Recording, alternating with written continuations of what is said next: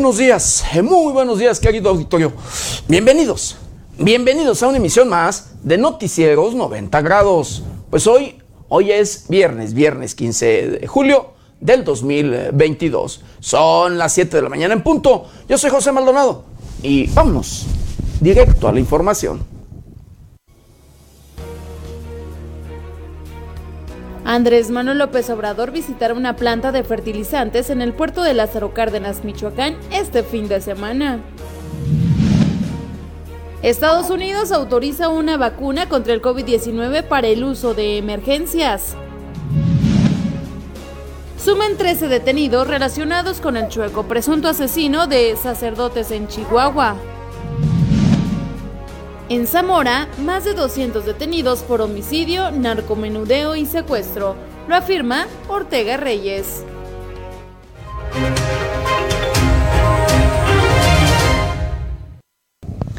Bienvenidos, bienvenidos a una emisión más de Noticieros 90 grados. Pues sí, hoy, hoy es viernes, viernes 15 de julio del 2022.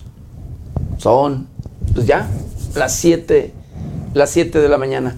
Y ya hoy 15, mitad de mes, mitad de este, el séptimo mes de este año difícil, de este año complicado, de este año preocupante. Difícil, complicado y preocupante en todos, pero en todos los sentidos. Llámesele en temas financieros, en temas sociales, en temas de política, en temas eh, por supuesto, eh, sanitarios, con estos problemas de salud, querido auditorio, con estos problemas que han invadido al planeta, con estas pandemias de este coronavirus conocido como SARS-CoV-2, sí, denominado como SARS-CoV-2 y mejor conocido como COVID-19, que, que han eh, pues afectado en todos, pero en todos los sentidos, que han arrebatado millones, millones de vidas y que de igual manera han afectado la economía de todas las familias en el planeta. Fuiste lamentablemente, pero es una, una realidad y que actualmente estamos viviendo una quinta ola. Una quinta ola de contagios masivos, querido auditorio. Una quinta ola de eh, estos problemas serios de, de salud. Y que ahorita en estas últimas fechas, pues también, también se está viviendo, eh, pues, y estamos conociendo otra enfermedad, como es la viruela del mono. Viruela del mono que ha de igual manera ya llegado a varios países, a varios países del planeta, querido Victorio. México tiene ya registro de varios, de varios contagios, de varias personas con esta enfermedad de la viruela del mono digo, una enfermedad que cuando menos en nuestro país no la conocíamos, no sabíamos de ella. Entre otras enfermedades, como es la, hepatitis eh, aguda infantil y gripes que pues no, tampoco se conocían y que en esas últimas fechas por allí ya en algunos países se han registrado. Pero para estos temas, querido Victorio, científicos y gobiernos hacen esfuerzos, hacen lo propio.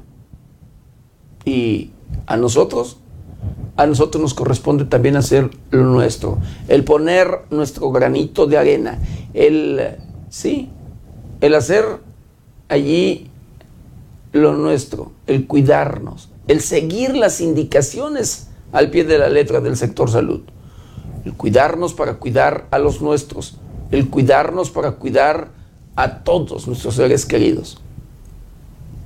Nada más es, repito, seguir las indicaciones del sector salud al pie de la letra.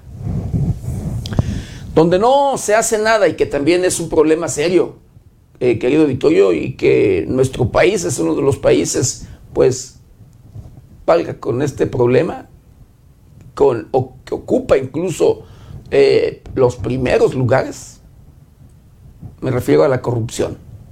La corrupción que de verdad incluso enriquece a políticos y a criminales. La corrupción que va de la mano con los temas de inseguridad.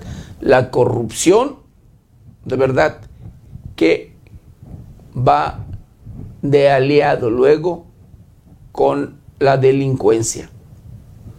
Triste y lamentablemente, pero esto es una realidad. Políticos que hacen compromisos desde tiempos electorales con los grupos delincuenciales que operan en su comunidad, en aquellos, en la comunidad o municipios de aquellos aspirantes a ocupar un puesto de elección popular. Así como usted lo escucha. Triste y lamentablemente, pero luego así lo vemos. Usted los conoce, usted los conoce porque eh, conoce tanto al político como al criminal y de verdad que luego los ve de amigos, luego los ve de aliados, luego los ve por allí de compadres o demás. Los criminales que financian las campañas de aquellos aspirantes a ocupar un puesto de elección popular aquellos que aspiran a ser presidente municipal, diputado local, diputado federal, senador o gobernador o cualquier otro puesto de elección popular. Triste y lamentablemente, pero esto es una realidad. Eh, desgraciadamente, así es. Le digo, Incluso usted es el mejor testimonio, el mejor testimonio en este sentido. Pero bueno, el tema aquí, querido auditorio, es que empoderan, los políticos empoderan a los criminales, los políticos empoderan a los grupos delincuenciales que operan en los diferentes rincones. Porque una vez que ya ganó el proceso electoral y que ocupa el puesto de elección popular, pues este funcionario, legislador o lo que sea, lo único que tienen que hacer es hacerse de la vista ciega y de oídos sordos. ¿Sí? Así como usted lo escucha. No aplican la ley, no hacen en lo absoluto nada para combatir el tema de inseguridad. No hacen nada para combatir la delincuencia. No hacen nada, de verdad, para parar, frenar los hechos delictivos que se registran en los diferentes rincones de nuestro país.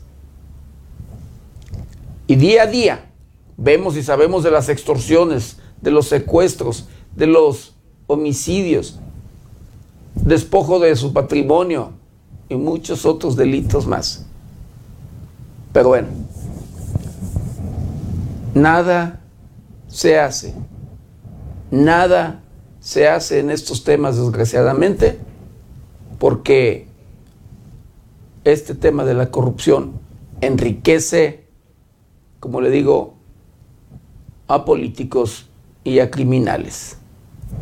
Así, como usted lo escucha. Pero bueno, vamos a hacer un recorrido, un recorrido por el portal de noticias más importante. Y en esta mañana Ingresan a Santa Marta, a Catitla, 10 operadores del cártel de Sinaloa detenidos en Topigel, Topilejo, ¿sí? en este pues, enfrentamiento que se registró entre la policía y civiles. Cuatro detenidos fueron pues dejados en libertad.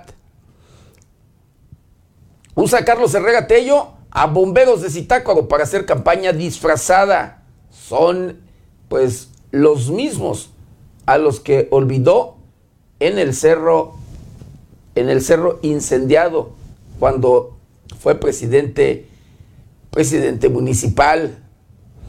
Policías municipales prestan pistola y rifles de grueso calibre a alumnos de secundaria en Purísima del Rincón, Guanajuato. Híjole, estos temas que luego se dan y por eso luego los hechos de violencia en muchos de los sentidos en nuestro país, por eso los temas luego pues delicados. El exgobernador de Michoacán, Silvano Violes Conejo, se reúne con el arzobispo de Morelia, mientras sacerdotes lo acusan, ¿sí? De ser operador del crimen organizado.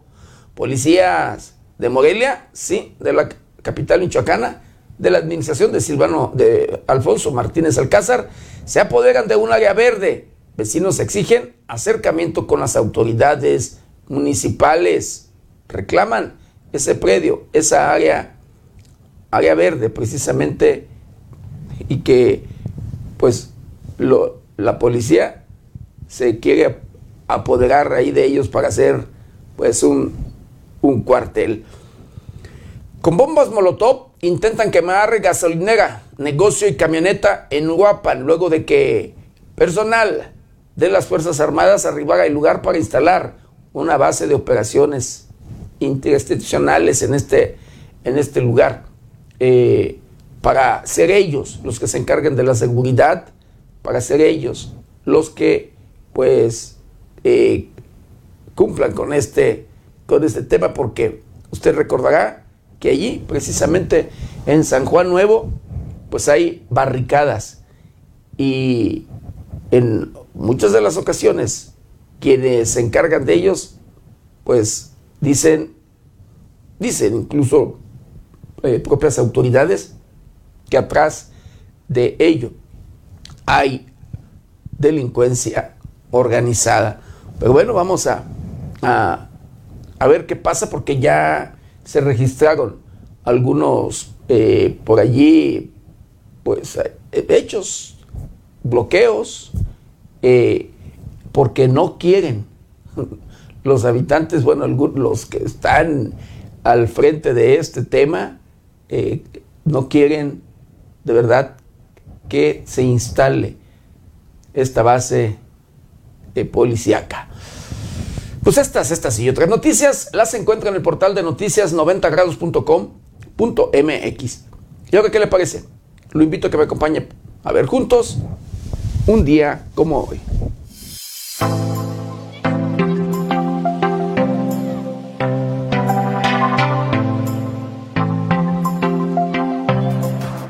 Un día como hoy, 15 de julio, pero del año de 1867, el presidente Benito Juárez entra a la capital de la República acompañado de sus ministros Sebastián Lerdo de Tejada, José María Iglesias e Ignacio Mejía tras el triunfo de la República sobre el Segundo Imperio. En 1914, Victoriano Huerta renuncia a la presidencia después del triunfo constitucionalista. En el año 2014, la Asamblea General de la ONU proclama el 15 de julio como el Día Mundial de las Habilidades de la Juventud, para divulgar la importancia de impulsar a los jóvenes a través de adquisiciones de habilidades y destrezas que les permitan acceder al mercado laboral global.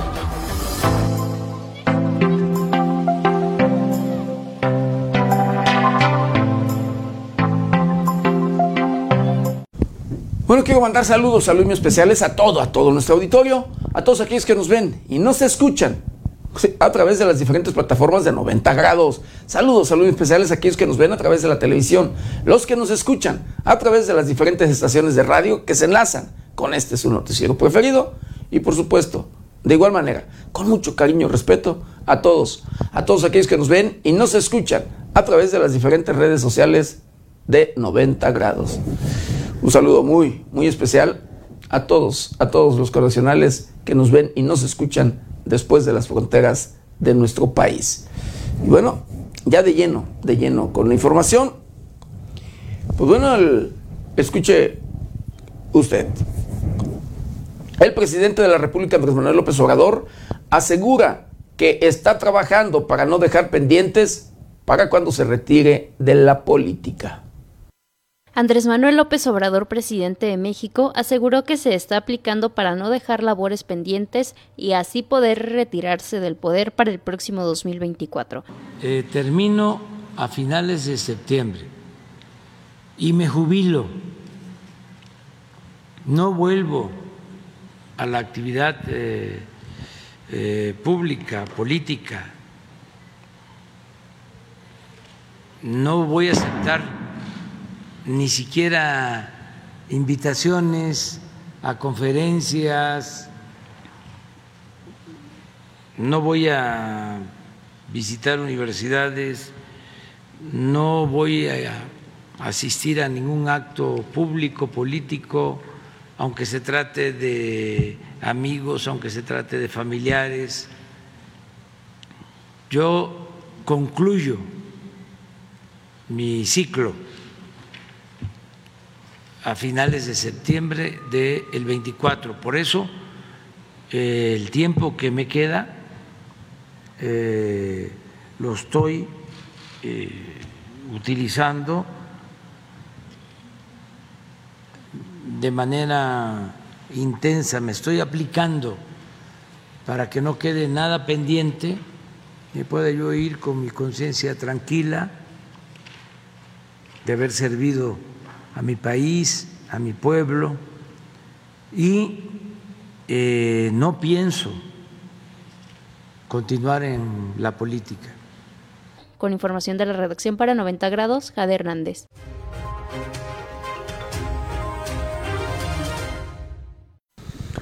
De hecho, sí, el presidente de la República ya con anterioridad había anunciado que él, pues terminando su mandato, se retiraría de la política. Lo vuelve a confirmar, pero bueno, no sé usted qué opine, si cree que sí se va a retirar o continuará en la vida política de México.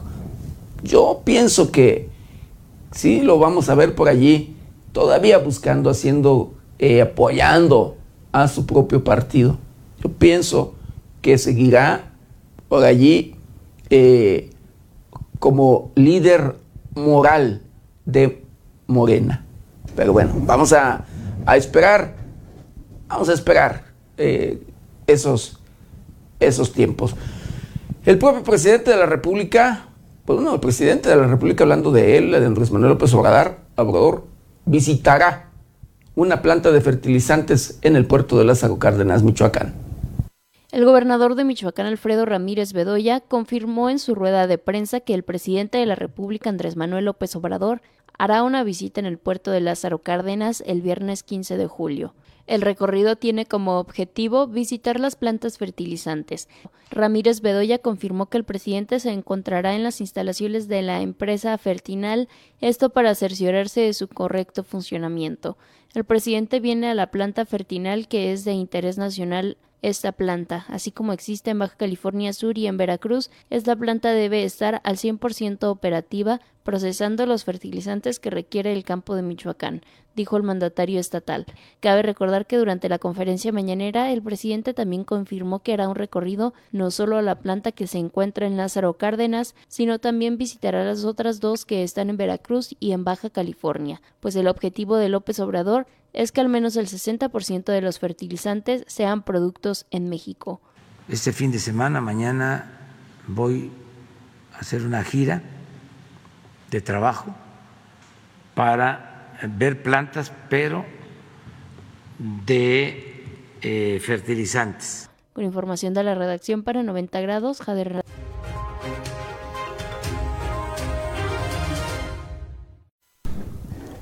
Pues sí, así que el presidente de la República, Andrés Manuel López Obrador, visitará Michoacán y en particular el puerto de Lázaro Cárdenas. Y bueno, hablando del expresidente Enrique Peña Nieto, pues esto pone en Madrid, España, que eh, está evaluado, cuando menos, en 650 mil euros. Luego del anuncio que hizo la Unidad de Inteligencia Financiera respecto a que la Fiscalía General de la República investiga al expresidente de México, Enrique Peña Nieto, este puso a la venta el departamento de lujo que tiene en la capital española. La propiedad de Peña Nieto está localizada en el barrio de Almagro y tiene un valor de alrededor de 650 mil euros, es decir, 13 millones de pesos. Aunque el exmandatario mexicano dijo confiar en las instituciones de procuración de justicia, llamó la atención la puesta en venta del bien raíz justo después de las investigaciones de la justicia mexicana en su contra. Cabe recordar que desde el 7 de julio, la Unidad de Inteligencia Financiera encabezada por Pablo Gómez informó de la presentación de una denuncia ante la Fiscalía General de la República en contra del exmandatario por presuntas operaciones con recursos de procedencia ilícita. Luego de que se publicó la información en medios de comunicación, el expresidente Peña Nieto escribió en su cuenta de Twitter que confiaba en que se le permitiría aclarar cualquier cuestionamiento sobre su patrimonio, así como demostrar la legalidad del mismo dentro de los cauces legales. Con información de la redacción informó para 90 grados Alejandro Frausto.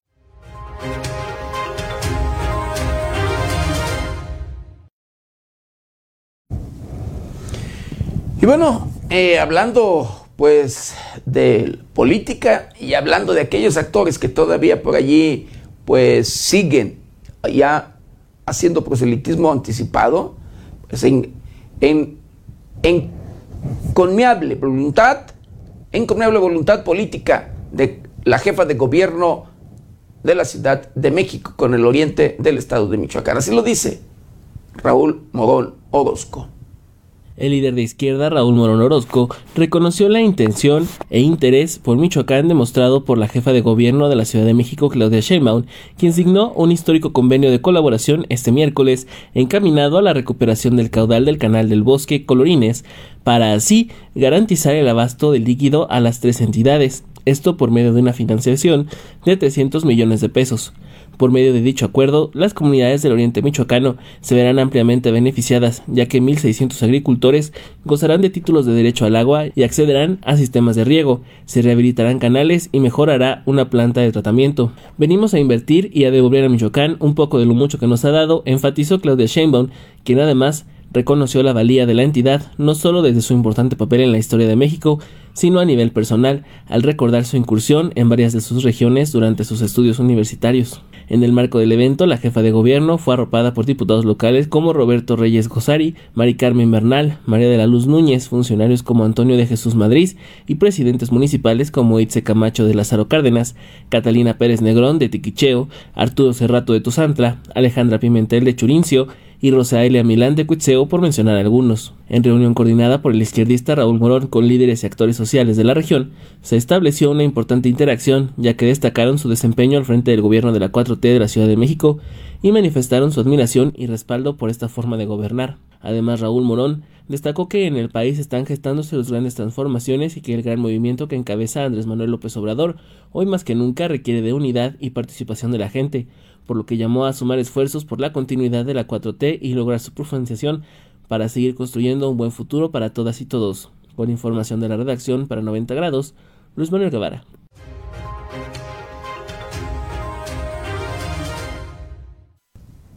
Y bueno, hablando de esta jovencita Devani, que fue pues desaparecida y, y luego localizada, asesinada, sin vida, pues el próximo lunes, sí, el próximo lunes se dará a conocer el informe tras exhumación de su cuerpo. La Secretaría de Seguridad y Protección Ciudadana así lo informó. El próximo día, lunes 18 de julio, se presentará el informe final sobre la exhumación y la última necropsia al cuerpo de Devani Escobar para esclarecer la causa real del fallecimiento, así como la fecha estimada de muerte. Esto lo informó este jueves Ricardo Mejía Verdeja, subsecretario de Seguridad y Protección Ciudadana. El funcionario indicó, el 15 de julio, está previsto que personal del Instituto de Ciencias Forenses del Tribunal Superior de Justicia de la Ciudad de México y el médico especialista de ONU Mujeres sostendrán una reunión para compartir estudios y criterios entre ellos respecto a los resultados de la exhumación y posterior necropsia que se le practicó al cuerpo de Devan Escobar para unificar el informe, indicó el subsecretario de Seguridad. Así finalmente, el lunes 18 de junio, el grupo institucional de trabajo creado para investigar el caso se reunirá para conocer el dictamen elaborado por los expertos forenses. Ahí estarán presentes representantes de los padres de Devani, personal de la Fiscalía General de Justicia de Nuevo León, entre otros, informó 90 grados.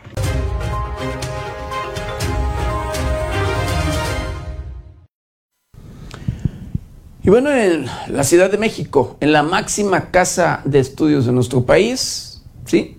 En la UNAM, en Ciudad Universitaria, pues bueno, guardias de seguridad de esta máxima casa de estudios agreden a un estudiante que querían desalojar. Un estudiante que iba con un grupo de amigos fue golpeado por un guardia de seguridad de la Universidad Nacional Autónoma de México que se encontraba cerca del Museo Universitario de Arte Contemporáneo. Los jóvenes paseaban con sus patinetas por Ciudad Universitaria cuando fueron abordados por el grupo de guardias de seguridad que aparentemente buscaban desalojarlos, pero la forma en la que lo hicieron fue violenta, ya que los amedrentaron y uno de ellos terminó golpeando a uno de los estudiantes. Por ello, los jóvenes decidieron denunciar la violencia que vivieron. Por medio de redes sociales compartieron un video en el que se muestra a varios hombres trabajadores de seguridad del UNAM agrediendo a un grupo de estudiantes. A uno de ellos se le puede ver tirado en el suelo entre el asfalto y la banqueta, con un guardia de seguridad del UNAM gritándole sin dejarlo levantar. Los guardias llegaron en un auto identificado como parte de la seguridad universitaria con placa Z13BCS. Cuando los amigos de los estudiantes comenzaron a reclamar a los guardias de seguridad, estos justificaron la agresión de su compañero, pues es que le están hablando y no se quiere entender, es que no entiende, por más que se le está diciendo, retírate amigo, menciona uno de los guardias. Los jóvenes reiteraron que estas no son maneras de que los guardias siguieron afirmando que había sido culpa del estudiante golpeado, informó 90 grados.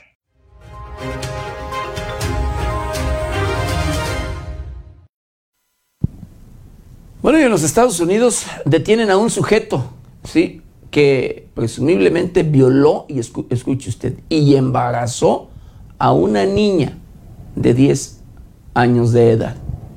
Un hombre fue detenido luego de violar y embarazar a una niña de 10 años en Ohio, estado donde quedó prohibida la interrupción legal del embarazo, luego de que la Corte Suprema de Estados Unidos dejó al arbitrio de los estados norteamericanos este derecho. Ante la situación, la menor tuvo que viajar al estado de Indiana para poder realizarse un aborto, pues la legislación de Ohio no lo permite ni siquiera en casos de violación o incesto, luego del retroceso del derecho que era reconocido desde 1973 hasta que este año el máximo órgano de justicia de Estados Unidos lo echó para atrás. El presunto responsable, un hombre de 27 años identificado como Gerson Fuentes, habría violado en dos ocasiones a la niña y la madre de la menor informó el 22 de junio pasado del embarazo a los servicios infantiles del condado de Franklin, Ohio. Seis días después, la menor identificó a su presunto agresor quien permanece en prisión y su audiencia preliminar está programada para el 22 de julio. Al respecto, el pasado lunes el fiscal general de Ohio, Dave Just, declaró en una entrevista con Fox News que no tenía ni un susurro de evidencia de que hubiera una víctima de abusos sexuales que necesitara trasladarse a otro estado para someterse a un aborto y afirmó que la historia se estaba utilizando como un arma política. Dave Just defendió la prohibición estatal sobre el aborto en Ohio después de la decisión de la Corte Suprema que el 24 de junio anuló un dictamen de 1973 en el que la misma instancia reconocía que la Constitución de Estados Unidos protege la libertad para interrumpir el embarazo. Con información de la redacción, informó para 90 grados Alejandro Frausto.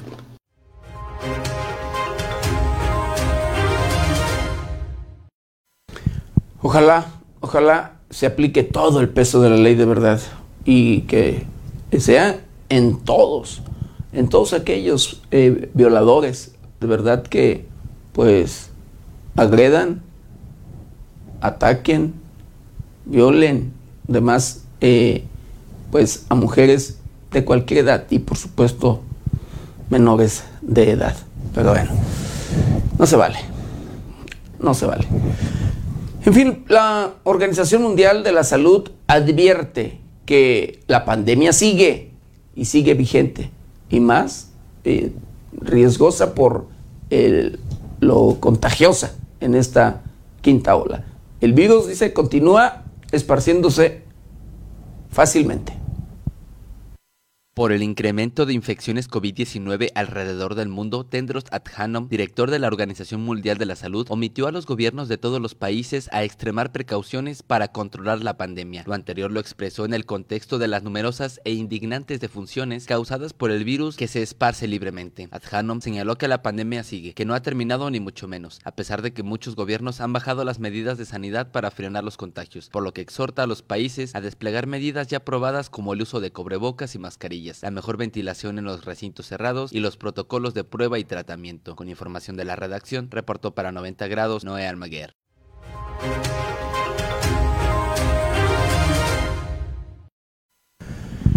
Bueno, los Estados Unidos sí autoriza vacuna Novavax contra COVID-19 para uso de emergencia.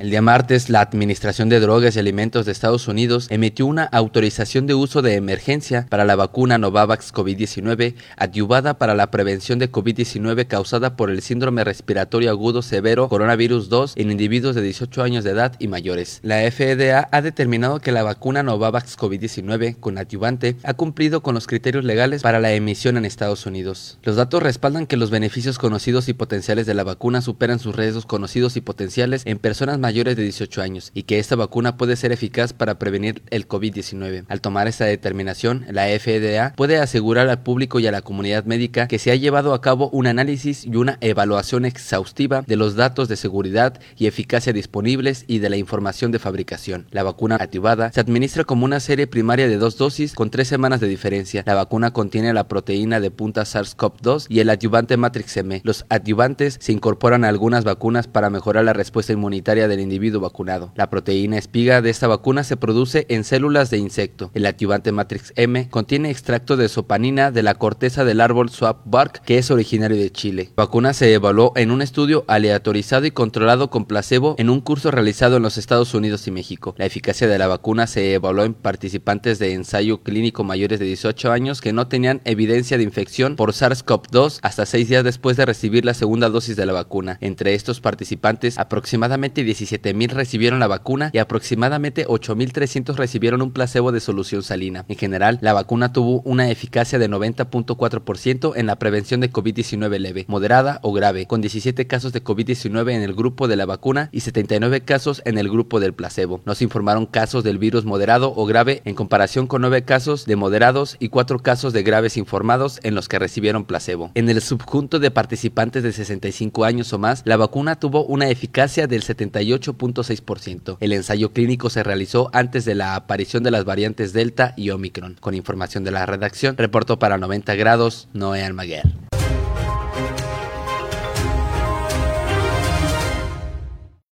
Y hablando precisamente de este enemigo mundial, eh, el sector salud en nuestro país registra el 5.14% en ocupación hospitalaria por infecciones respiratorias agudas, que es pues este tema, este problema precisamente de el COVID-19.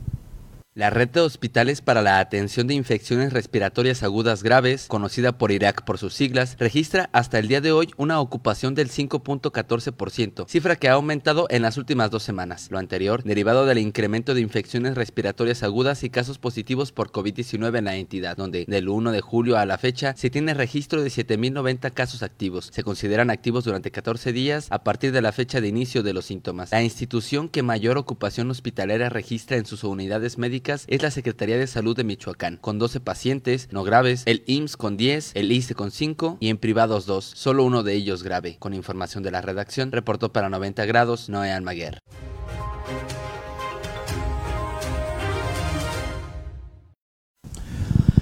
Y bueno, hablando de economía, querido Vittorio, hablando de la moneda, de este moneda del euro, ¿sí?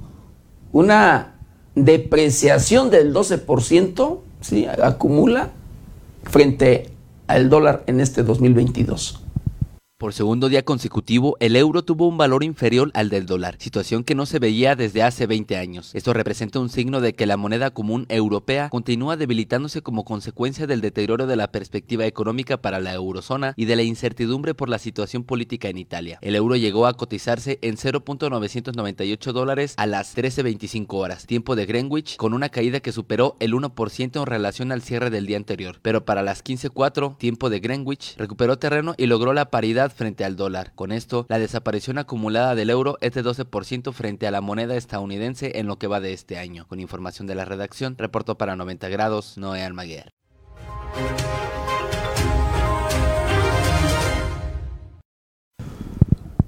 Bueno, en Colombia se registró un derrumbe que, pues triste y lamentablemente dejó tres personas hasta el momento desaparecidas que se presume sepultó incluso a una escuela. Un deslave registrado alrededor de las 9.30 de la mañana del jueves sepultó una escuela del departamento de Antioquía, Colombia, dejando sepultados a dos de los 25 estudiantes matriculados en esa escuela ubicada en el Porvenir. Si bien son 25 los niños inscritos en ese centro educativo, se informó que tres de ellos no habían asistido a clases y de los 22 que estaban presentes cuando ocurrió el deslave, fueron rescatados 20 por autoridades y habitantes del lugar. Así lo informó el puerto de mando ubicado en el medio de Colombia Caracol, autoridad que detalló que los menores rescatados no presentaban lesiones de gravedad. Sin embargo, dos menores y posiblemente el profesor de los niños permanecen en la calidad de desaparecidos, por lo que continúan las labores de rescate. Con información de la redacción para 90 grados, Jade Hernández.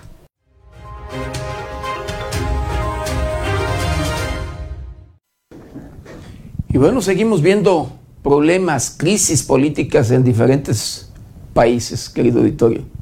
En este caso, en Italia, escuche usted, renuncia el primer ministro y salen a celebrarlo habitantes en las calles. Primer ministro de Italia, Mario Draghi, anunció este jueves su dimisión tras una semana de agitación política desatada por el movimiento Cinco Estrellas, cuyos representantes se ausentaron del Senado italiano durante la moción de confianza al gobierno. El hasta ahora primer ministro anunció su renuncia en medio de una importante movilización de diversos sectores iniciada por el gremio de los taxistas, quienes reclamaban los incrementos en el combustible, los alimentos y la crisis política que atraviesa el país. Así, Mario Draghi se une al todavía primer ministro del Reino Unido, Boris Johnson, así como a la primer ministra de Estonia, Kaja Kallas, para quienes las sanciones impuestas a Rusia por la intervención en Ucrania resultaron contraproducentes al no ser autosuficientes en materia energética, lo que desencadenó una alza generalizada en los precios. Tras sostener una reunión con el presidente de Italia, Sergio Mattarella, y luego convocar al Consejo de Ministros, Draghi anunció su renuncia al cargo, la cual oficializará este jueves por la noche, según la agencia de noticias ADN Cronos. Luego del anuncio de su renuncia, simpatizantes del movimiento Cinco Estrellas salieron a las calles a festejarla. Con información de la redacción, informó para 90 grados Alejandro Frausto.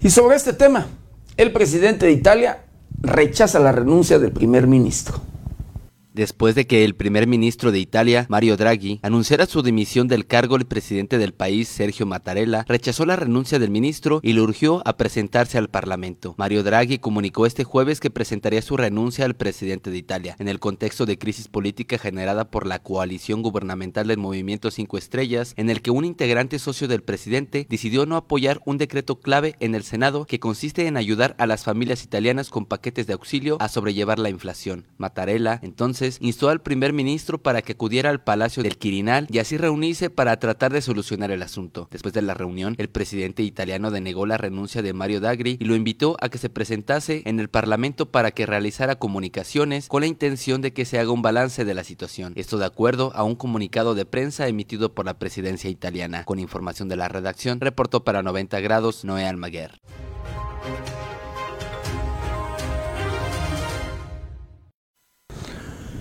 Pues bueno, escuche usted, un ballet folclórico que aspira, ¿sí? Participar en un evento cultural en eh, Europa, pues busca apoyos, eh, pues bailando y demás, presentándose con uniforme, eh, valga, de ballet, en casetas, carreteras y demás.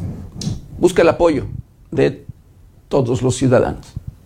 Los integrantes del ballet folclórico Búho Nicolaita piden apoyo económico para poder viajar a Europa y representar a Michoacán en un festival en Italia. Ante el nulo apoyo financiero de instituciones educativas o de gobierno del Estado, a través de la Secretaría de Cultura, los jóvenes se apostaron en la caseta de peaje de Siragüen sobre la autopista siglo XXI. Al paso de los vehículos de carga y particulares, algunos integrantes del ballet bailan y piden la cooperación de los usuarios de la Rúa. Son 30 los integrantes que tienen programado viajar a Europa. Durante su peregrinar para solicitar apoyo, comentaron que han sido desalojados de las casetas de peaje, incluso con gases. Esto por parte de los integrantes de la Unidad del Restablecimiento del Orden Público, acto ocurrido el miércoles pasado en Sinapecuaro. Informó para 90 grados Amanda Bautista Rodríguez.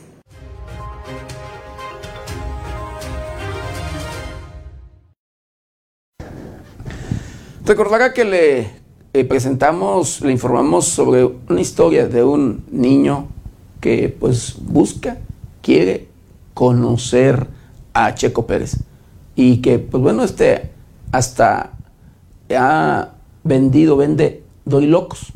Pues este jovencito podrá conocer a Checo Pérez, para, si, eh, papá del piloto lo ayudará de Checo Pérez Antonio Pérez Gariballo favorecerá al joven moreliano conocido llamado Matías para que pueda conocer al piloto que es su ídolo. En días anteriores se conoció en redes la noticia de que en Morelia Matías vendía dulces y botanas para generar el suficiente dinero que lo ayudara a lograr poder comprar su entrada para ver la Fórmula 1, la competencia mundial de automovilismo.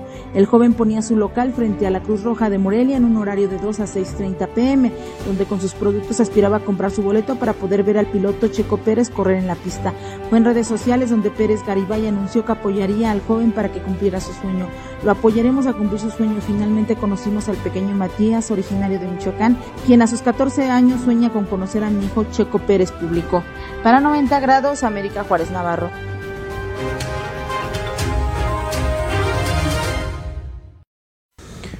Bueno, escuche usted. Según imágenes de telescopio James Webb, revelan poder extraordinario de Dios. Así lo asegura el Vaticano. El Observatorio Vaticano aseguró, estamos realmente entusiasmados con las nuevas imágenes del telescopio James Webb en relación con las fotos de un universo nunca visto que llegaron a la Tierra el 12 de julio y que los estudiosos remontan a 14 mil millones de años aseguran que las imágenes son extraordinarias e indican que es una anticipación alentadora de lo que podremos aprender sobre el universo con este telescopio en el futuro, además que esas imágenes son un alimento necesario para el espíritu humano. El director de la Specola, el jesuita hermano Goy Joseph Consolmagno firma el comunicado y dice estar feliz por este éxito también por un hecho más personal. Explica que como la astronomía es un campo de investigación pequeño, los astrónomos se conocen entre sí y que muchos de los científicos que construyeron los instrumentos y planificaron las observaciones son amigos personales suyos y que sabe lo mucho que han trabajado ellos y sus colegas para hacer funcionar esta increíble máquina. La ciencia en la que se basa este telescopio, dice el comunicado, es nuestro intento de utilizar la inteligencia que nos ha dado Dios para comprender la lógica del universo. El universo no funcionaría si no tuviera esta lógica, pero como muestran estas imágenes, el universo no solo es lógico, sino también hermoso.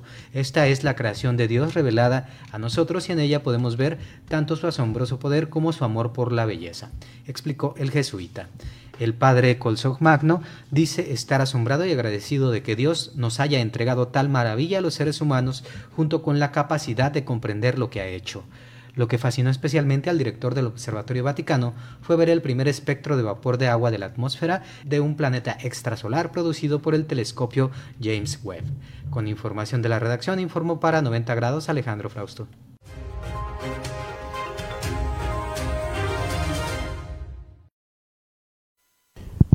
Bueno, hablando del tema registrado en Chihuahua, el asesinato de dos sacerdotes jesuitas, querido auditorio, eh, y donde se le relaciona, por supuesto, de este, de este homicidio, o eh, valga triple homicidio, porque fueron dos sacerdotes y un guía de turistas, pues este, este tema del el chueco, suman ya 13 detenidos relacionados con este presunto asesino.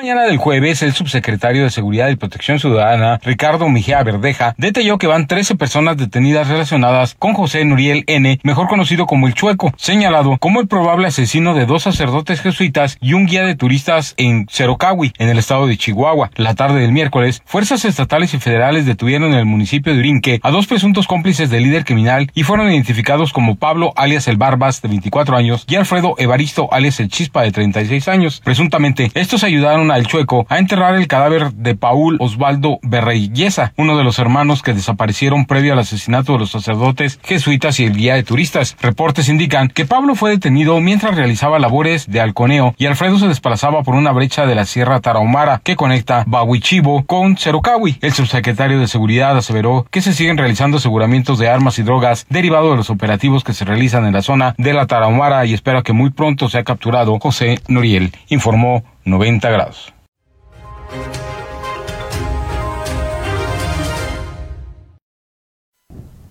Bueno, y hablando de este hecho, de esta tragedia registrada en Texas eh, con migrantes en un tráiler, querido auditorio, pues a México llegan ya los primeros cuerpos de migrantes fallecidos en San Antonio, Texas. La Secretaría de Relaciones Exteriores de la Gobernación a través del Instituto Nacional de Migración y de la Defensa Nacional coordinan una serie de vuelos a fin de repatriar los cuerpos de las personas que desgraciadamente fallecieron a finales de junio en un tráiler de carga en la zona metropolitana de San Antonio, Texas. A través del Consulado General de México en esa ciudad se han mantenido comunicación permanente con las familias afectadas, además de acompañar a los tres mexicanos hospitalizados, uno de los cuales ya se recuperó y está en su hogar en Estados Unidos. De acuerdo con la voluntad de los familiares, el gobierno de México repatriará 25 de 26 personas mexicanas fallecidas y cubrirá los gastos hasta sus lugares de origen. El avión Casa C-295, matrícula 3206 de la Fuerza Aérea Mexicana, tiene capacidad para 8 féretros, además de la tripulación por la que se prevén al menos tres vuelos, siendo ya repatriados el 14 de julio en dos viajes a 16 cuerpos. El primer vuelo llegaron los cuerpos de los connacionales Gustavo N. del Estado de México, de María M. y Omar R. de Guanajuato, Josué D. de Oaxaca, Marcial T. de Querétaro y Javier V., Giovanni V. y Misael O. de Veracruz. La aeronave procedente de San Antonio, Texas, aterrizó en el Aeropuerto Internacional de Toluca, donde la Autoridad Migratoria Mexicana inició el traslado de los cuerpos a sus lugares de origen para que sus familiares puedan brindarles a la brevedad posible una digna sepultura. En el segundo se repatriaron los restos de Juan T., originario del Estado de México, de Efraín F. y José CN de Guanajuato, Javier F. y Mariano S. de Oaxaca, así como de Francisco D., Mayra B. y Fernando G. de Zacatecas. Con información de la redacción para 90 grados, Jade Hernández.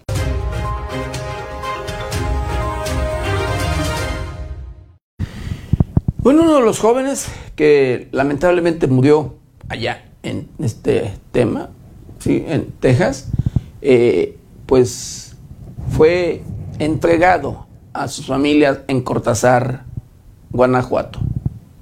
En el transcurso de dos semanas, familiares y amigos conocidos esperaron el cuerpo de Omar Rico Álvarez, de 29 años. Después de una larga espera alrededor de las 11 de la noche del miércoles, el cuerpo de Omar dentro del féretro llegó a la tierra que lo vio nacer, donde ya lo esperaban con una banda de música. El sueño americano del guanajuatense terminó en tragedia al ser una de las víctimas que fallecieron dentro de un tráiler el pasado 27 de junio en San Antonio, Texas. Omar dejó en la orfandad a dos pequeños y otras más que ya por nacer. El día 15 de julio le darán el último adiós luego de realizar la misa de cuerpo presente en esta ciudad. Con información de la redacción para 90 grados, Jade Hernández.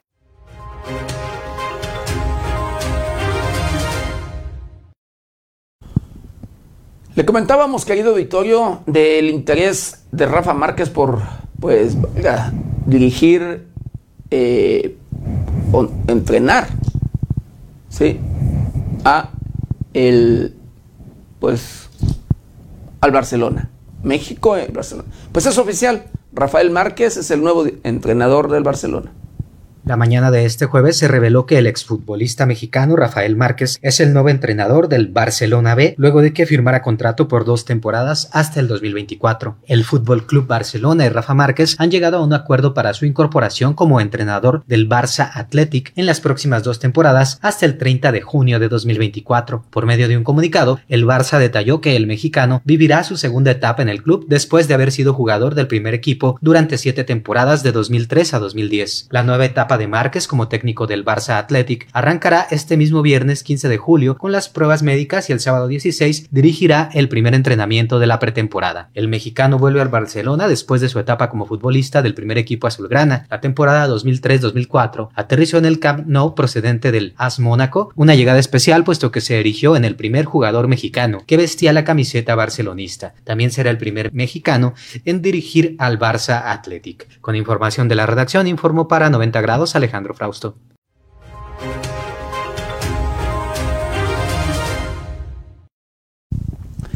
Pues luego de la propuesta del titular del Ejecutivo de Michoacán, Alfredo Ramírez Bedoya, de pues por allí el reestructurar la deuda, una deuda que dejó eh, el propio Silvano Aureoles Conejo, el gobernador de Michoacán, el Congreso, sí, de Michoacán, la 75 legislatura, la aprueba. Por mayoría, la 75 legislatura aprobó autorizar a la Secretaría de Finanzas y Administración contratar deuda por un monto de hasta 19.592 millones y 133.677 pesos, misma que deberá ser utilizada para el refinanciamiento y reestructura de los contratos de crédito que tiene en estos momentos el Estado. En menos de una semana, las comisiones de Hacienda y Deuda Pública, Programación y de Presupuesto y Cuenta Pública dictaminaron el proyecto, mientras que en el Pleno se discutió al día siguiente. El dictamen votado por la 75 legislatura fue aprobado por la mayoría parlamentaria sin oponer mayor resistencia, salvo el voto en contra de Mónica Valdés, diputada del PRD, el Hurtado del PT, Erendira Isaura, diputada de Morena, que intervino durante la votación de esta deuda, expresó que esta decisión busca garantizar y componer lo que se hizo mal y ver al futuro y aprovechar esa gran coincidencia que les une en la entidad. Baltasar Gaona, diputado del PT, aseguró que el Estado está quebrado y explicó que el mandatario estatal intentó no llevar este punto al Estado, pero además dijo que la bancada exige una auditoría a la deuda contratada por por 4.090 millones de pesos en el gobierno de Silvano Aureoles. Actualmente el servicio mensual de la deuda es de 194 millones de pesos que mediante el refinanciamiento podría reducirse a un objetivo de 143 millones de pesos. Durante los próximos cinco años se podrían liberar recursos aproximadamente por 2.720 millones de pesos con un promedio de 544 millones de pesos al año. Para 90 grados, América Juárez Navarro.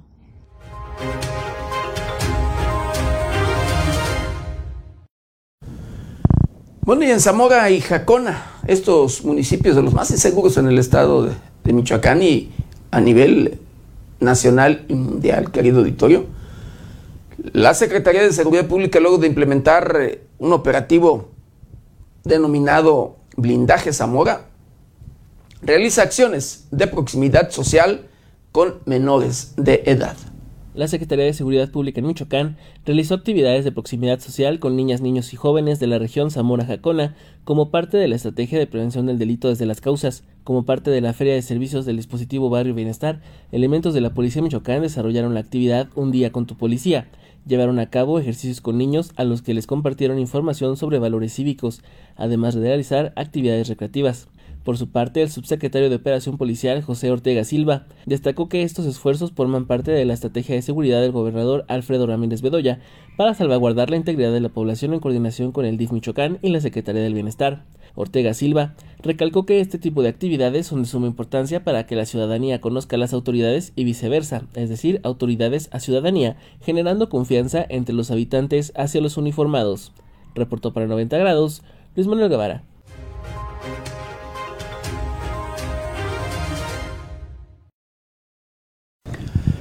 El subsecretario de Seguridad Pública en el estado de Michoacán, José Ortega Silva, pues bueno, eh, da a conocer que en este operativo blindaje Zamora, allí, en este municipio, se han detenido más de 200 personas por homicidio, narcomenudeo y secuestro. 19 de abril al 7 de julio del 2022 se han detenido a más de 200 personas con mandamientos judiciales pendientes con la implementación del operativo Blindaje Zamora, informó José Ortega Silva, subsecretario de Operación Policial en Michoacán. En entrevista, señaló que entre los delitos más frecuentes por los que se han registrado dichas órdenes de aprehensión se encuentra el homicidio doloso, el narcomenudeo y el secuestro. Asimismo, destacó que aproximadamente 2.000 personas han sido remitidas a barandilla por faltas administrativas como ingerir alcohol en la vía pública o el consumo de estupefacientes. Ortega Reyes puntualizó que entre los mandatos del operativo se encuentra la inspección de vehículos para revisar si cuentan con alguna orden de aprehensión vigente, además de la posesión legal del vehículo, así como sustancias ilícitas. De la misma manera, hizo un llamado a la ciudadanía para colaborar en la implementación de dicho operativo e hizo énfasis en que se realice en el marco de la legalidad y en el estricto apego a los derechos humanos. En el mismo periodo de este, repito, en el mismo periodo de tiempo, se han puesto a disposición de la Fiscalía General del Estado 32 vehículos y 14 motocicletas, 12 armas cortas, 5 armas largas, 223 cartuchos, 12 cargadores, 4 explosivos, además de droga como marihuana y metanfetamina. Reportó para 90 grados Luis Manuel Guevara.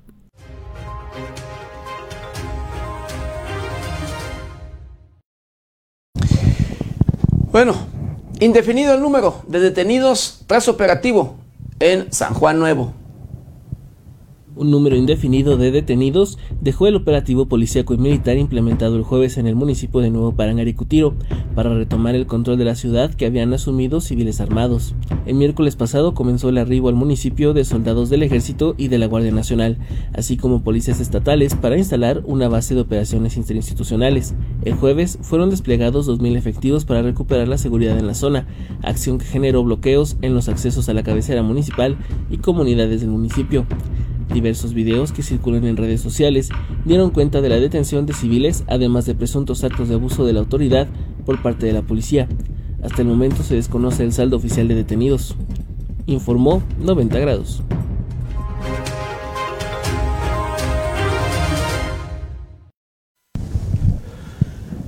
Luego de que el gobierno del estado de Michoacán, a través del zoológico de Morelia, la capital del estado, pues llega a conocer su interés por eh, pues allí recibir eh, algunos felinos, estos eh, asegurados, querido Victorio, en mal estado y demás, pues bueno, el zoológico de Morelia está listo para recibir a felinos de la Fundación Black Jaguar.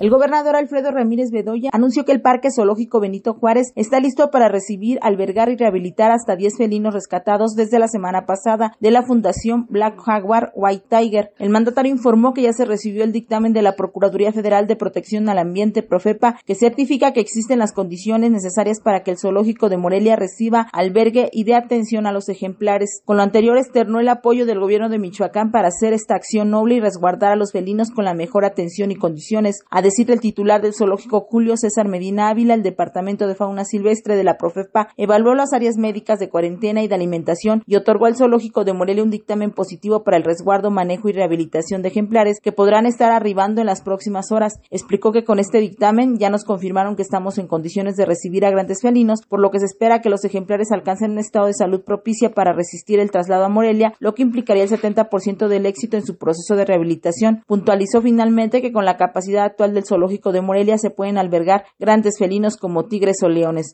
Para 90 grados América Juárez Navarro.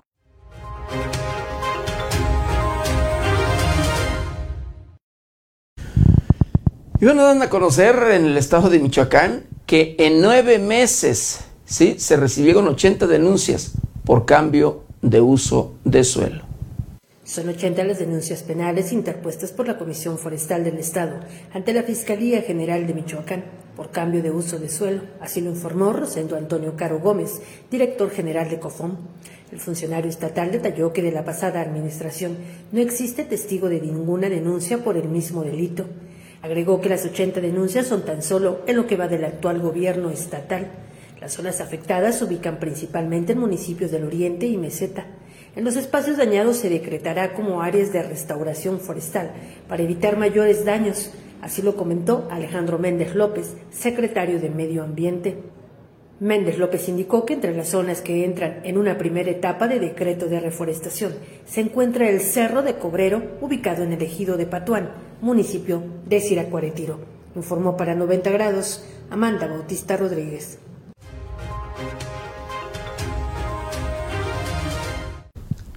Y le hemos informado en su momento, querido auditorio, de decenas, de decenas de registros de incendios forestales en varias partes del país, pero hablando particular del estado de Michoacán, la mayoría son intencionados. El 90% de los incendios forestales ocurridos en Michoacán son provocados por el humano para el cambio de uso de suelo e iniciar actividades de agricultura y ganadería, aseguró Alfredo Ramírez Bedoya, gobernador de Michoacán. En el marco del Día del Árbol e inicio de campaña de reforestación estatal, el mandatario michoacano indicó que delitos como incendios forestales no quedarán impunes en la entidad. Reconoció que los bosques donde mejor se puede trabajar para controlar la deforestación es en la meseta purépecha y zonas ejidales por la organización de la población para cuidar los bosques. Ramírez Bedoya aseguró que para el próximo año se aumentará el presupuesto de la Comisión Forestal y tenga suficientes recursos para atender temas de reforestación, entre otros. Informó para 90 grados Amanda Bautista Rodríguez.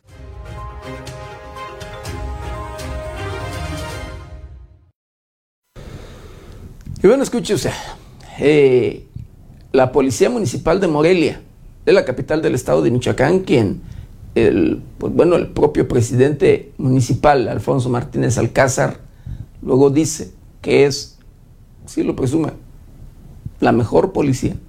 Pues escuche usted, a la Policía Municipal se le, pues, salta, sí, de la patrulla, de una patrulla donde llevaban a una persona detenida es posado y se escapa de la policía. Aunque la Administración Municipal de Morelia insiste en la mejora continua de los agentes de la Policía Municipal, el descuido del grupo de patrulleros dejó de nuevo en ridículo a la corporación al escaparse un hombre esposado que saltó de una patrulla a la par que la policía de Morelia difundió un video justificando el despliegue de 10 patrullas y 20 agentes para bajar a un solo hombre de su auto, otra grabación surgió a la luz dejando ver la falta de capacitación y sentido común de los uniformados del alcalde Alfonso Martínez Alcánzar y su comisario Alejandro González Cusi. El video que circula en redes sociales fue captado por un conductor quien grabó a un grupo de agentes municipales deteniendo por causas desconocidas a dos hombres. Uno de los detenidos esposados se encuentra en la batea de una patrulla a donde acaba de ser subido por un agente mientras que el otro de los detenidos se encuentra debajo de la unidad bajo custodia de otro policía. Apenas baja el agente de la batea tras dejar al esposado ahí, se dirige a la parte frontal de la unidad, momento en que aprovechaba el sospechoso para saltar de la patrulla, escapar corriendo ante la risa de quien graba el hecho. Aunque un agente va tras el sospechoso, se desconoce si este finalmente fue aprendido, informó 90 grados.